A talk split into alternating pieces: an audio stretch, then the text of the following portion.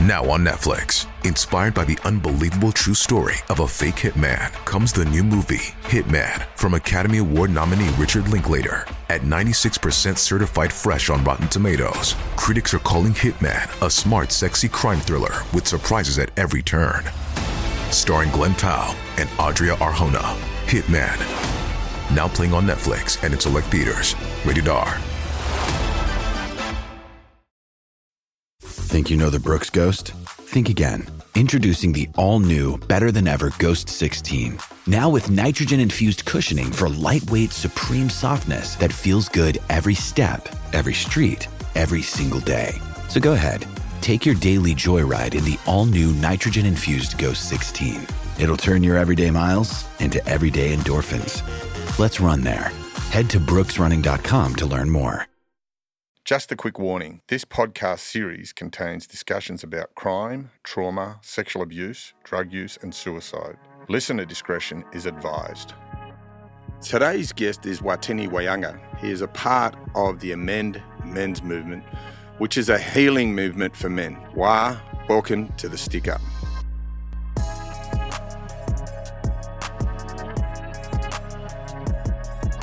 Where'd you grow up? What was your family life like? Yeah, sweet. Grew up, grew up in New Zealand. Grew up in a little place called Napier.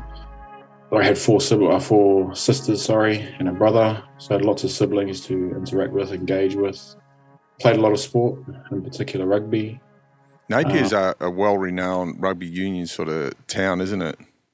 Yeah, it is. It's got lots of history of even All Blacks coming out of it. You know, Hawke's Bay Magpies have got a good record, especially well back in the days. So it's got a very good reputation for rugby. So, was there an expectation of you growing up there, or was it you to go on to play rugby, or, or did you aspire to be? Yeah, bro. It probably wasn't more the expectation of you know the era that I grew up in. It was probably more so my dad. Mm. Uh, dad was a very handy uh, rugby union and league player. Um, all my brother played rugby. All of our family members played rugby, and I aspired from as far back as I can remember to be an All Black. So yeah. it was aspirations to be an All Black. What was home life like? I was. This question comes up in most podcasts and stuff, and quite often I'll go straight to the things that are not so nice. Yeah. Um, I always like to. I, I knew I wanted to preface. I enjoyed my childhood. I did feel loved from both my parents, um, in particular my mum. My mum was my protector, and you know that flip side of the coin for um, I'd say a lot of people in New Zealand, in particular Māori Pacific Islanders, home life was there was a lot of chaos. There's lots of drinking, lots of violence. My old man ruled the house, ruled our family, and ruled fucking probably every area of his life with his fists. Yeah, that's a snapshot of my childhood and, and my home life. Mm. And because of that sort of dysfunctionality, what was school life like for you? School life, you know, was a double edged sword where I enjoyed school. Uh, for the most part, I got on with teachers. Teachers, for some reason, always went out of their way to help me. Uh, and the, the double edged sword for that is I was always the little shit causing trouble, getting kicked out of classrooms. Eventually, 14 years old, nearly got expelled from high school. All four of my other friends did. Yeah.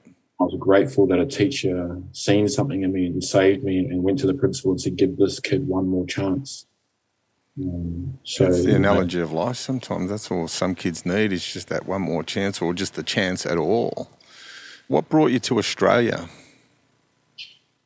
Uh, what brought me to Australia for a good 10 years or so, Russ, I would tell people I came to Australia uh, to pursue my rugby career, which is true. Um, and I've spoken about this at workshops, but never actually in a public forum like this the core of why I left New Zealand was I was running away from my problems. And ultimately, I was embarrassed with some of the behaviors I displayed right before leaving New Zealand. What were those behaviors? What were you displaying?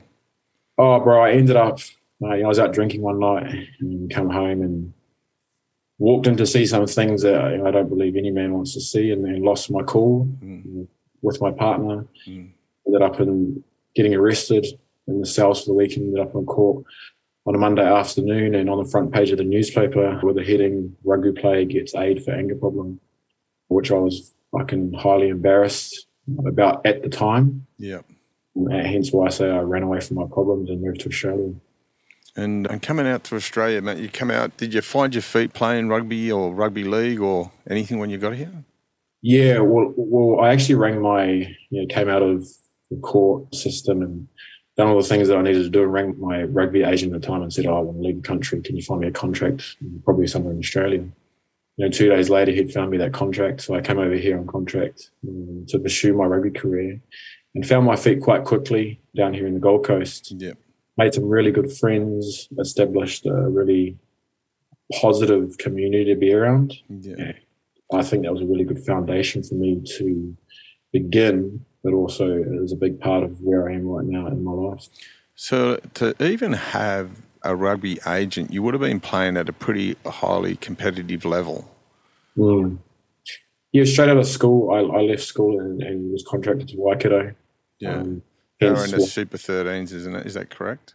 Uh, Super Rugby was the next level up. Yeah. Uh, I left that to come over here um, to pursue my career over here. Yeah. Probably running away. That's why I ended up on the front page of the newspaper because at the time there were quite a few uh, men, probably more specifically rugby players, in DV situations. So I, I was made, uh, making an example of me.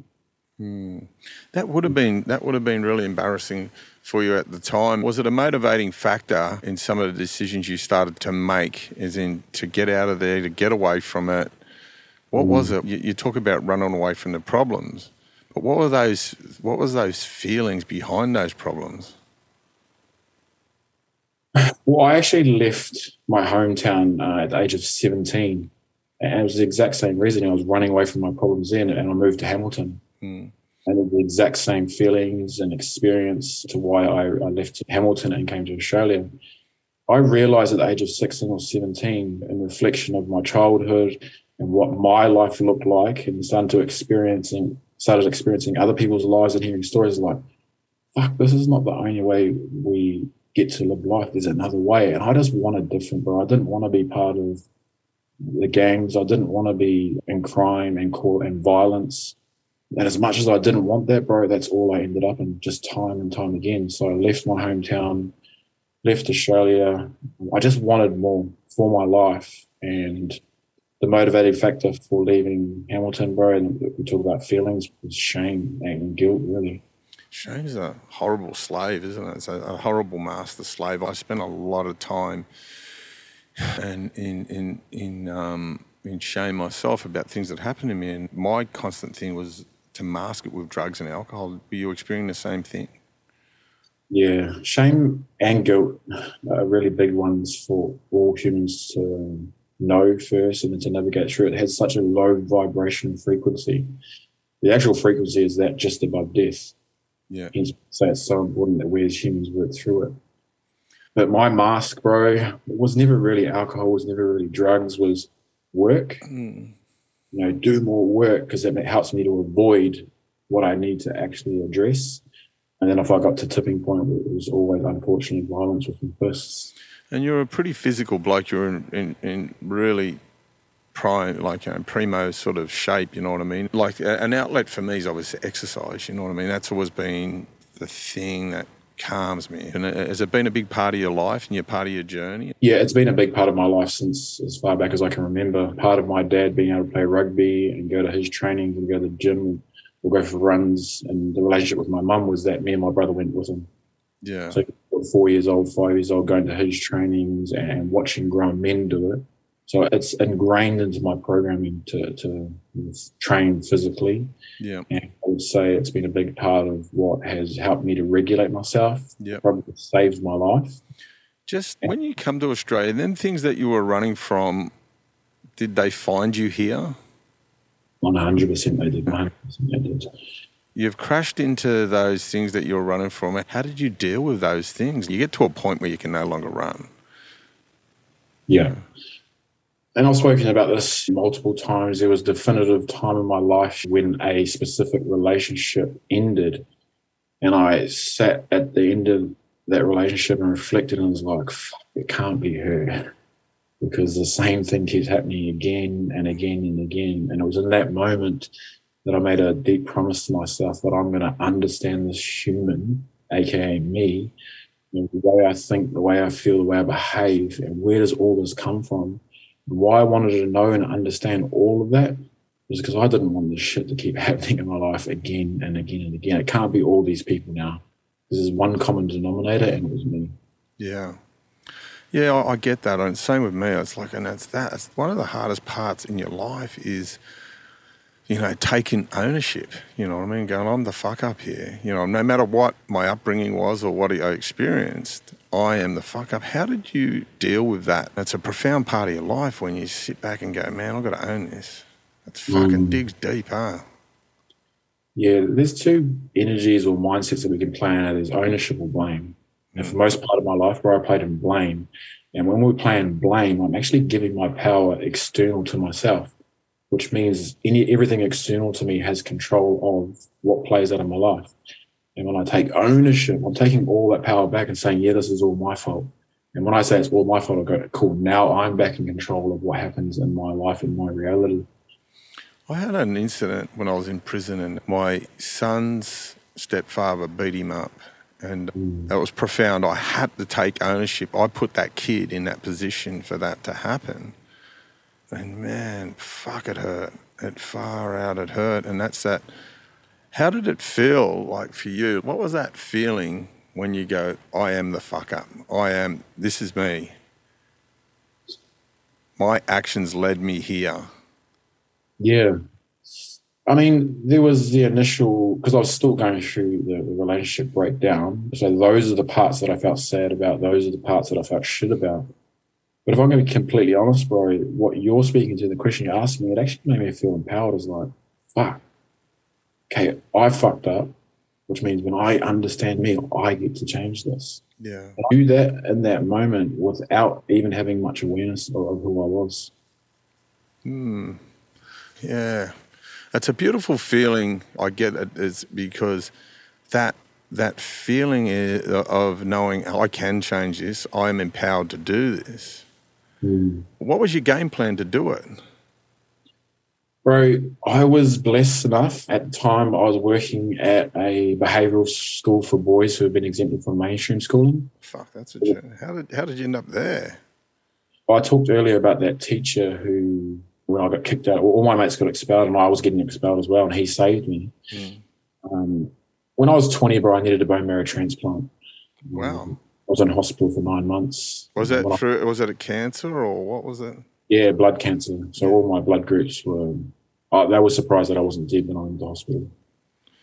Man, let's let's backtrack to that. I want to go yeah. back to that now. So what's going on? What, what, what was the, the sequence? Yeah, I was playing footy for, for that uh, for the Gold Coast uh, team down here, and when I turned up, I was super fit. Mm. And within months, I was struggling to run 100 meters. And the coach said to me, Bro, I think you need to go and get some blood tests done. And I'll send you my doctor. And I went and got some blood tests done, bro. And he said, I'll come back and see me tomorrow at lunchtime. I'll have the results back. Six o'clock the next morning, he rang me and said, Is there anyone with you? And I said, Yeah, my partner's here. Why is that? He goes, You need to go straight to the Gold Coast Hospital, but you can't drive. And I was a pretty stubborn person back then. I said, I'm not fucking going anywhere to tell me what's going on. So he gave me a brief overview of what he thought it would be. You know, I drove to the hospital, bro. They put me to sleep, epidural, and within a couple of hours, they diagnosed me and said I needed a bone marrow transplant. What was the diagnosis? So I was diagnosed with aplastic anemia, which is as a very rare disease, bro. Hmm. At the time, there was only 70 people in Australia that had it. Is and that- it's where your bone marrow kills all of your blood groups. So most will only take a specific one, but this one took killed all my blood groups, my reds, my whites, and my platelets. Uh, so I was given all these treatment plans and all this and that. I spent the next nine months in hospital. What firstly, my brother or my sisters weren't a bone marrow match, so I didn't have a related bone marrow match, so it was more safe to go through the treatment plan. Hence why I spent nine months in hospital doing what I had to do to get better. Now, that I've talked to a few people that have went through cancer treatments and everything like that. They talk about the depth that mind takes you to when you're in that situation. Can you explain that? I remember when I got diagnosed, I, I woke up from being put to sleep and having epidural and all the other tests they needed to do. and my fam, some of my family were there. My three children were there, and they were telling me all the things that I needed to know. And bro, I wasn't even listening to them. I just said, "Oh, when can I play rugby again?" Mm. And they spoke again, and then I said, "Oh yeah, but all I want to know is like when can I play rugby again?" And the specialist said, "Mate, you will never play rugby again. You're literally fighting for your life. I don't think you understand how serious this is." And it was in that moment I was like, "Oh fuck." You, think it, fighting for your life. Do you think your coping mechanism obviously was escapism? You're running away, you're diverting. Do you reckon that was the case with the rugby? And all I wanted to do was get back to work and start training again. What I've done my entire life, work, work, work, to avoid what actually needed to be addressed. Wow, it's pretty deep, man. And out of that whole thing, what did you learn about yourself going through that whole process? How powerful my mindset is. I've been told time and time and time again by specialist after specialist. Even the leading specialist of my diagnosis, who comes from the Netherlands, she comes to Sydney every year. She was saying all these things. And I would always embrace and take on the professional knowledge of these people and then come back to my heart space and make my own decision. Mm. I went against most, for the most part, went against everything they said. I was always about I'd rather live a shorter time with, with higher quality as opposed to a longer time with less quality. So I still um, go back to the specialist every six months. Um, unless things go wrong, they shorten it down to monthly. Every time I go back, my doctors, my specialists just are beating all the odds of what all the other patients are currently uh, going through, which most of them are still bedridden. Dr. Joe Dispenza is massive on it about how you heal yourself through your mind, and he's backing it up with scientific proof. And, you know, how did your mind play a part in your healing? Yeah, well, you know, a lot of people talk. I firstly talk about ego. You know, people make their ego so wrong, but ego is actually a really beautiful thing in certain spaces, times, and places in our lives. And for me, in this experience, it really served me. You know, I was telling I couldn't do this and I couldn't do that, and my ego showed up and was like, "Fucking watch me." And yes, that was part of my conditioning from my childhood, but in this specific instance, it served me. Um, and like I said, I'd take up all the information that was being shared with me come back to my heart space. And I was like, no, I don't want to do that. And I would trust, truly trust and believe that the decision that I was making was the right one for me. Therefore, in my mind, I truly believed I was going to be healthy through the decision I made. And I've proven that time and time and time again with my health and the way I live my life. Yeah, wow. Wow, there's there's a lot in it, man. And just let's talk about the process that you're stepping out, like you're getting better and better and better when you step out of hospital after nine months, what's going on, and where does gratitude play a part in it all? Ooh. A lot shifted for me in that experience of not being well or, completely healthy, where my life was like rugby was number one above anything and everything, and that included my relationship, that included my children. Rugby was number one. And I realized in this experience that fuck, actually rugby is so insignificant but there was so much more that I get to be grateful for. And it was through that nine months that I just learned and now embody the deepest gratitude for every single 24 hours that I'm alive, that I wake up. And I'm a massive believer that when I'm completely grateful for what I have, you know, I'll, I'll have more to be grateful for. Yeah. So I've learned gratitude at its deepest. Gratitude's a conduit to peace and happiness. I get up of a morning, I write my five things that I'm grateful for. And I notice throughout the day, the things I'm writing about being grateful, there seems to be more of it turning up. Yeah, I agree. It's a vessel to receiving too. Yeah. It's, it's, it opens the doors to receiving. The more grateful I am, the more open I am to receiving, therefore I will receive. How much is spirituality like? A lot of the Pacific Islander boys are deeply religious. Do you identify as being deeply relig- religious? Yes. Yeah. And in the past, I would have said no. And probably even more recently, I would have said, nah. To the point, my culture is very religious and very spiritual. I would say even spiritual leaders in this world. Mm. And, you know, so I, I learned that I was, I was exposed to that as a child. And then as I grew through my teenage years and adult years, I was like, oh, fuck God and fuck all these things. And then I've come back to, to spirituality and I've come back to where all of this um, energy that's bigger than me to the point where I started calling it source and universe, which it 100% is. Yeah, same. That's what I I, was always resistant to use the word God Yeah, yeah. because God is attached to all these negatives from from my experience. Yeah, yeah. And I met these beautiful men um, over in Tokyo recently who were from America. And we sat for five or six hours in this restaurant talking, bro. It was one of the most beautiful conversations I've ever experienced. And they spoke about God and openness. And I was like, fuck. A big message for me here is that, yes, the bigger energy is universe and source. And I now get to take complete ownership. But that's God, bro. Yeah, yeah. So, yeah, I'm very, very spiritual, bro. It's a tag. From my own perspective, the universe is really fucking kind to me when I acknowledge that this just ain't me. Mm. This just ain't me. This is something wanting more, wanting me to be more like. I remember being suicidal, man, and um, you know what I mean. I hung in there. I just that universe just stopped, stopped me from knocking myself. Just put all these things in place that it couldn't happen, and um, I'm so grateful. I acknowledge it, and that I don't know that connection is just a special connection that you feel. It's like it's like a warm hug that you get from the universe, and it's such a beautiful feeling. It's such a healing feeling, and um, do does that resonate with you? It resonates with me deeply. And, you know, a word that's thrown around, especially in self development and self growth, you know, the self growth world, is trust. Hmm. You know, and I think this is a really um, great example to use if you're truly trusted. Like none of us have ever seen God and Mm. all the things, but when you actually truly trust in that higher power source, universal God, that's a really good um, way to gauge whether you actually trust or not, because we can't see it. Know, I can see this cup in front of me, so I trust it's there. Mm.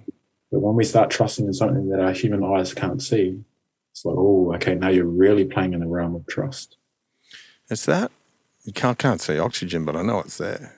You know, Mm. and it's that. I don't know. It's this. It's for for me. It's I've always find it's like I. I never feel alone when I've got the universe, God, whatever in my life. I never feel alone. I just, I don't know. I haven't felt lonely since I've embraced that. Mm. Yeah, bro, I get that. And I also think a big part of that is like because, and I know part of your story, Russ, and I've watched a lot of your stuff. And it's like a, a lot of the people, and definitely in, in my experience, that are lonely is because they were too afraid to actually meet themselves. That's important, isn't it? It's really important. It's a big part of your own story. What did you find when you actually met yourself? That I was actually a really beautiful person Mm. because I had this fucking core belief that I was a beast and just a piece of shit. Mm. And do you think that comes from your upbringing?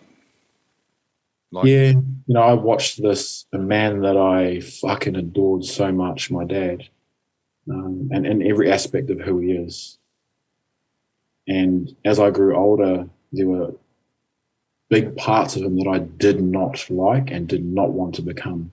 And as much as I did not want to become those things, I fucking became every single ounce of those things. And because those are the parts that I hated so much about him, I now see them in myself and I identified only as that part. Therefore, I hated myself on the same level that little boy hated that, that man. and you didn't see the beautiful parts of your mother that are in you. Yeah, absolutely, bro. Both my parents are beautiful, and my mum is such a soft, nurturing lady. And at the same time, we talk about conditioning. And I, I was became aware of this you know, a few years ago, where I actually didn't trust women. Mm. because our mum would take us out of the home and, and remove us. But hear her having all these conversations about we're not going back, we're not going back. And then the following week, we're back in the van, driving back straight back into the same environment again and again. So unconsciously, I was building this mistrust for women that they're supposed to protect us, but they keep taking us back to that unsafe environment. Yeah. So you, uh, you come out of there. You had a bit of healing to do. Do you think that the the diagnosis with, with the the bone marrow was the mm. beginning of your healing journey? Do you think it was that place where you, the universe, God, put you in a position where, mate, you got to do you got to do something here?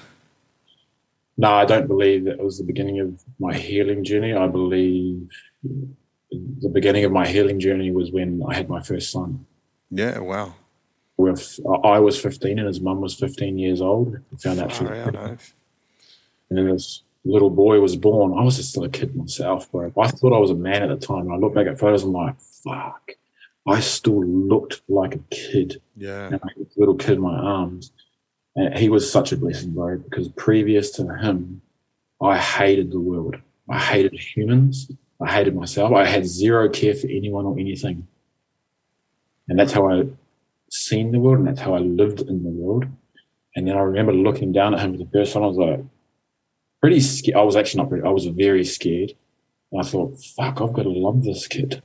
Mm. Man, I actually have to change because I've got to care about someone now.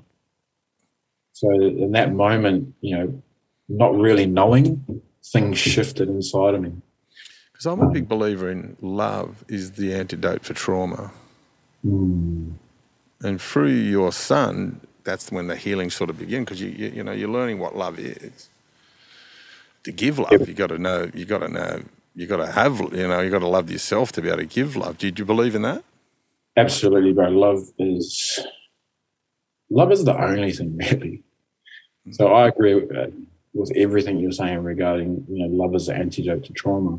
And I don't believe, from my experience and what I downloaded and received as a kid, that I even knew what love was. Mm.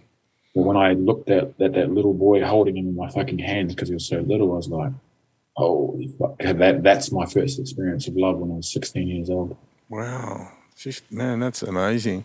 Because that whole thing, when you witness domestic violence and that's meant to be a mum and dad and that's meant to be love, you think, that love don't look like much fun when you're seeing someone who you love, well, you know, perpetrate domestic violence. It doesn't love doesn't look fucking palatable, does it? When you see it through the eyes of the domestic violence. Well, you know what, Russ, bro? That became my version of love. Yeah, that's what I actually thought love was, and that played out in my two relationships previous to my last one. Yeah, you know, although it didn't look the same with the piston stuff, it looked the same with the words. Yeah, yeah. You know, the breaking up, the leaving the house and coming back. You know, one of my biggest coping mechanisms in life, one of my deepest wounds was the abandonment one. And a coping mechanism for that was leave them before they leave you.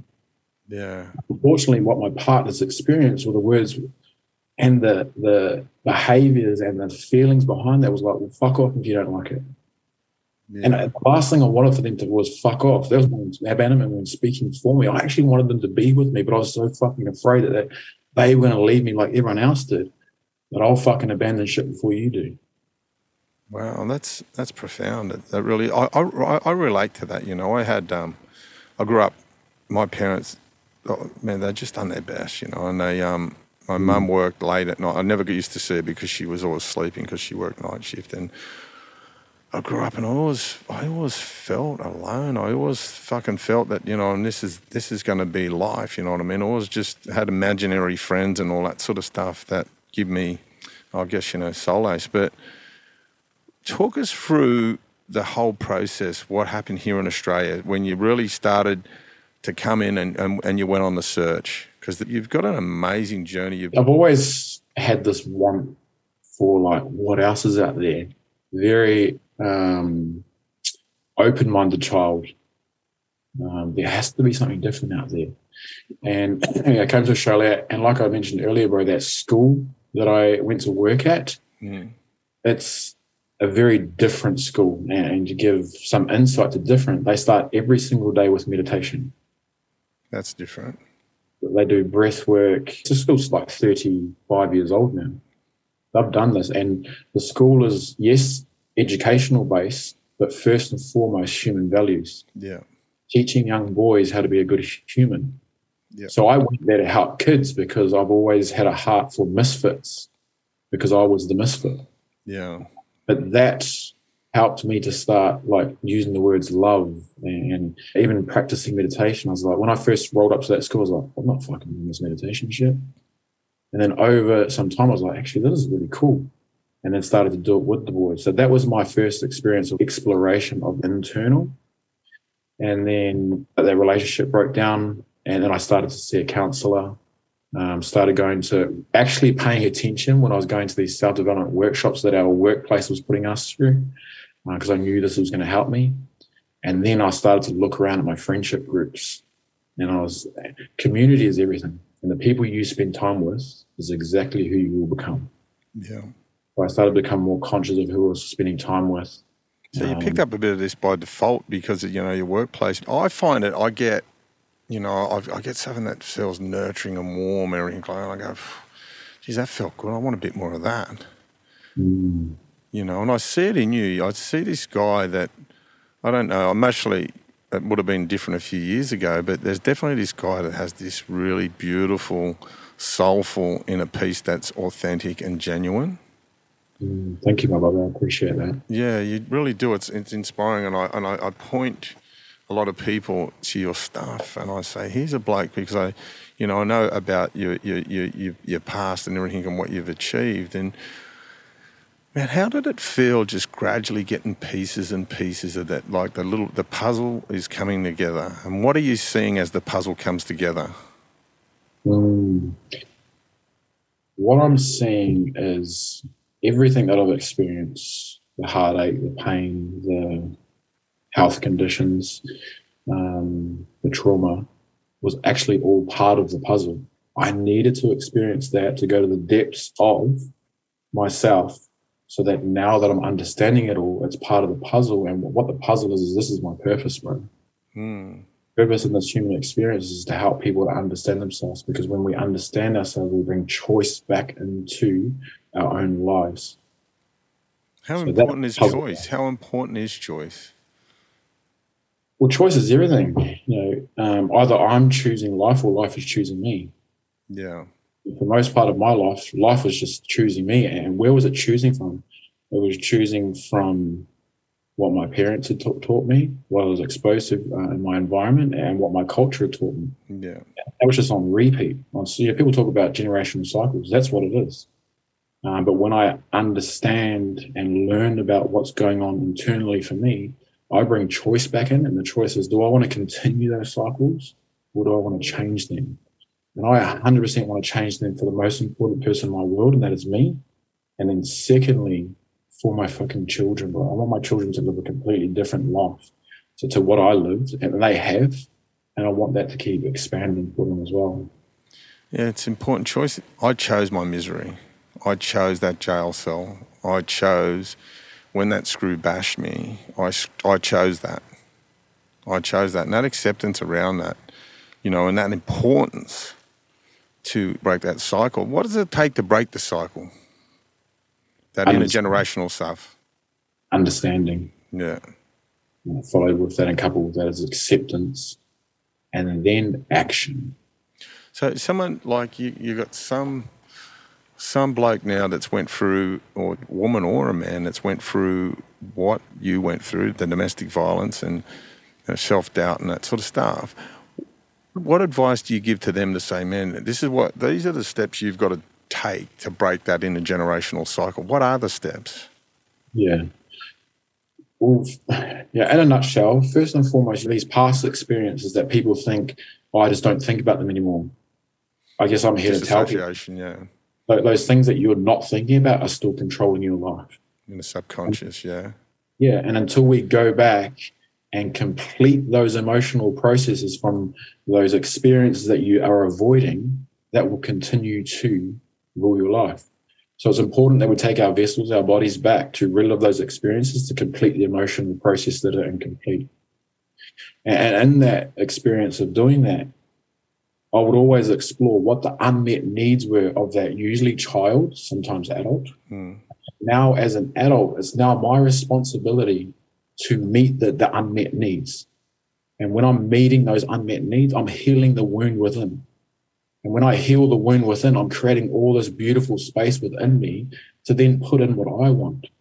Okay, what do I want? Okay, I need to get really clear on what I want in my life and then to start to have practices and routines that are in alignment with that to fill that space up. Because if I don't fill that space up, it'll be backfilled with what's back over here. It's making peace with it. I get it because that's what we have a tendency to do. And I've done a, a big part of my life. I disassociated the events that caused me the trauma. Mm. Let's talk about the work you do with the Amend movement because it, it, ties in what you're just talking about now. And how did it, the Amend movement sort of kick off? Mm. we were doing the work well before 2019. Um, a lot of people probably put my face and name to the founder of the Amend Movement. And there was actually officially two other brothers who started Amend with me. And then if we want to be completely honest, like there was a whole group of us, bro. I would say 50 men mm. that started Amend movement across Australia and New Zealand. And it was just mates. We jumped in a Zoom call one night and spoke about all these things and, and kicked off. And what we were all wanting was just I could I'm sitting here sharing my story, and I could get, get all those 50 men that were in that Zoom call mm. to share the story. And very soon, there's so much trauma, so much chaos. And we all just wanted different, not only for us, but for our families, and then extend that out further to people outside of our own circles.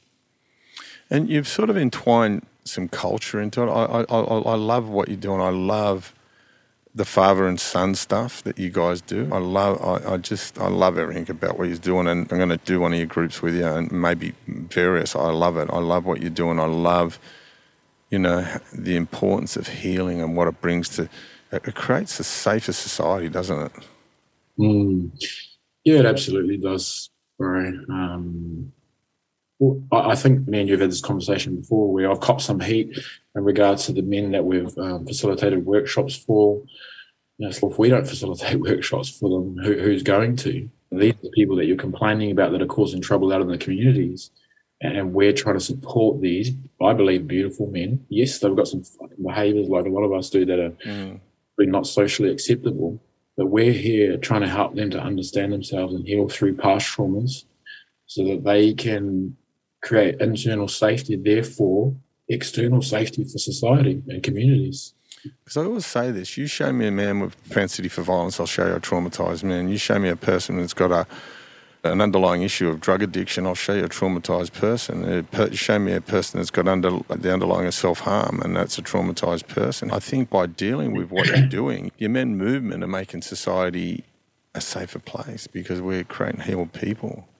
What's the process for these people? What, like, if someone starts, comes to the amend group, what, what, just can you walk us through the process of what goes on? Starting the process to be connected with us, you know, most people come through a one day workshop. Um, some people come through our online brotherhood, and we're always and, and always will be big on creating a safe foundation because, like you just said, you know, everything led back to tra- a traumatized person. And for someone to actually dive deep into that trauma, they've got to feel safe. 100%. So at our workshops, and retreats, and, and online platforms, it's just all about creating safety, bro. And then ultimately, listening. Well, I'm a big believer in words and tears. I think we're built like pressure cookers. Pressure cooker's got a release valve on the top of it. It stops it from exploding. Yeah, yeah. That's the steam comes out. We got the same with our tears and with our words. And I think how engaging, like someone's doing a group, you've got other men telling their stories. And I think it's just by example what you guys do. What you guys do is amazing. Like I've seen some of the far, like some of the stuff there, and and everyone I know that's done your group have come on, they've been blown away by it. They, they just some big spiritual experience, and they went, "Wow." Mm. How does that make you feel as a man that knowing you're having that impact on people's lives? It makes me feel very proud. It makes me feel very grateful that I've been blessed with the experiences and the knowledge to be passed on. And it makes me feel very connected because I once was that man who's now grateful for the space that we created. It's a beautiful thing, man. It's something so proud of. Like, and it was funny how, like, we talk about God, universe, whatever. You and Jay were on TikTok once and you're trying to sort something out, and I just thought, oh, I'll just seen you struggling, I'll jump in and and that connection, that's universal. That's that's not that's not a fluke or anything like that. That's God saying, "Yeah, man, you've got to connect." And I had a tough Christmas. I went for a really fucking tough Christmas, and I don't mind saying I relapsed on drugs and and I just I listened to what you guys had to say, and I was fascinated. And I went back and looked at some of your, your content and went far out. And we'll get to do a lot. You and I will get to do a lot in the future together. And what's the importance of networking? You think? Networking, networking's a, a really. I think men. I say men because I work with men. who are open to networking are very powerful men, and I would say even healed men. Mm. There was a time that I wasn't open to networking. Why? Because I was so scarce and I was I was unhealed. And I didn't want people to come into my space. I felt unsafe. Mm. As I heal and I grow and I become more self-empowered, I'm like, oh, I'd love to network and connect with other men who are doing similar things, and we get to expand the energy out to more and more people in a more powerful form as well. I think it's really important and it's so needed. Yeah, I think so too. I'm a big network. I'll tell if I come across a good thing, I want to tell everyone about. I want to share. It's not even. It's not a secret. I just want to share the blueprint. I think I live by the motto that you can't keep what you got unless you give it away. It's a recovery sort of cliche. What's the importance of giving it away? I always say, you know, what, let's go for knowledge, for example. There's this knowledge that has been uh, passed on to me is not mine. Mm. It's mine to share with others. And when we're completely grounded and centered, as I'm just simply a vessel in a human form. And when I'm clear, the message of, of, my purpose will come straight through me and straight out and land on the people that, that it needs to land with. Yeah. You've got a beautiful story. You've got a beautiful soul, brother. You really have. You've got this you're not a you're a big physical sort of guy in really good shape, but you've got this beautiful calmness and there's a there's vulnerability. There's there's there's not a lot of ego like attached to you. You're not, trying to portray yourself as some big macho guy or anything like that. You're just fucking you're Mr. Cool, man. You're fucking one of the coolest dudes I know. And I think that has an attraction to a lot of men. You see this big physical guy that's willing to be vulnerable, that's willing to be real because a lot of people don't want to be real no more. Everyone's been a bad version of someone else. Mm. Yeah, thank you, bro. I appreciate that. And I'd done the years of wearing the mask of I'm the tough guy. I will fight anyone. I'm not scared of anything. Where for a lot of the time, I was actually really fucking afraid. Yeah. So it's often the case, I, isn't it? Yeah.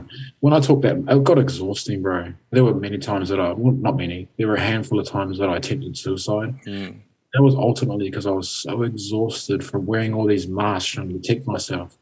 So now that those masks have been removed and I can just be soft and loving, uh, it feels more free, bro, as opposed to that exhausting feeling. I love that that word freedom. I love it. I, I, I you know, I spent a lot of time in prison, and I really want the ultimate free. And, and freedom comes in an open mind. Mm. Yeah, absolutely. But, you know, and this is all across social media. You talk about prison, the actual physical prison is like how many people are actually in prison inside of their own mind. Like hmm. Any of us, and I experienced, you know, a good at least half of my life imprisoned in my own mind. I used to say that the prison officers in prison, like when I was in jail, I used to look at some of them that were so narrow minded and say, You're in a worse prison than I'll ever be in because you're in the prison of a narrow mind. And it's, it's a crazy place to be. Racist, people that are racist, they're imprisoned by narrow mindedness. I see that. It's just crazy that this society and this people won't acknowledge. I love people that go, you know what? I, I, love vulnerability is the new sexy for me. You know what I mean? And that's what your groups are all about. Is look, come here. We create a safe place. And how do you create that safe place for people to be vulnerable? Because it's a tough, it's a tough place to bring people into. Yeah, communication first and you said earlier about, I love that you brought some culture into it, our Māori protocols yeah. what help us to lay that foundation of safety. Mm. And the, I would say the big thing, bro, is story. Yeah. And when, when we start to be open and vulnerable about, about our experiences of life, there are so many men in the room. You can just see it on their faces and their body language, like bang, bang, lights are going off. Like, holy fuck, that's me, that's me, that's me. And story is one of the most powerful ways to connect with other human beings. I agree. It's through music. You get the great storyteller musician, and then they take you on a journey. And it's like a video. I love that when someone can talk about their story and you can imagine that whole story like you're watching a movie. And then they take you through the good, the bad parts, and then the good parts, the happy ending part of it. Not so much the happy ending part, but the part where it gets good, where it becomes a good memory. Yeah. How, how, what's the good memories going on in your life that today? Like, you know what I mean? Your, your daily life is about creating memories, you know? Mm. Yeah, memories are the most valuable. Uh, they're actually priceless. Yeah. So I have created a life that, that is my what I call my life of richness. When I started to create this life of richness, I realized that I actually got caught up in what society deemed rich to be. Mm. You know, the things that you're successful or, or, rich if you have what society tells you you should have. And I was quite quick on, on noticing them like, fuck, yeah, that stuff's cool, but that's not rich for me. Yeah. Like I'm so big on time. We hear this quite often everywhere. You know, time is the most valuable energy we have, and for me, it truly is. You know, when you've experienced near death twice, you truly understand that it's actually the most valuable source of energy that we have. So I value that so much, and I'm big on community and the people that I spend time with and sharing energy. Mm, I love traveling. I just got back from you know, five weeks of traveling overseas and I love spending time with my children when I want. Mm, so I'm very big on having choice in, in my daily life. And and gratitude, hey, is that that, that man? I, I you know I, I love this word gratitude. It's my favorite thing. It's my it's my energy. And when we live this grateful life, we live a life. Mm. Yeah, it's so simple, hey, bro. That is so simple. It's yeah. so simple, you know, and I've got a lot of friends who will sit and like, oh, I'm grateful for this, I'm grateful for this, and I'm grateful for this. And I said, but bro, did you bypass or did you couple your heart space with those thoughts? Because just some feedback, what I experienced was that just all came from mind, mind, mind. Mm. It's like, did you actually slow down to allow those thoughts and those words that you're speaking to sink down into your heart space and then allow your body to actually feel the gratitude for everything you just spoke? Because it's then that our vessel actually starts to open. And when we're completely open, bro, so much more of what we're grateful for just floods us. I love that feeling when you feel that gratitude running in your veins. I, I can feel it running through my body and every cell in my body, and I'm just going, and I'm really in it, and it, it lights me up.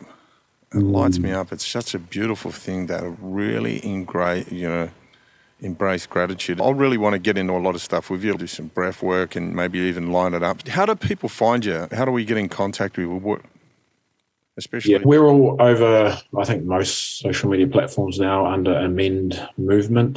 Website is www.amendmovement.com and our admin email is info at amendmovement.com. Um, Instagram, TikTok.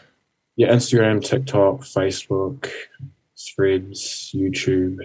Isn't that isn't any places as we can, bro, just so that you know that platform might meet the person that really needed to hear that message in that that specific moment. We'll want to uh, give you a follow on Insta. What's your Instagram handle? Uh, amend underscore movement, and mine's just Watene Waenga.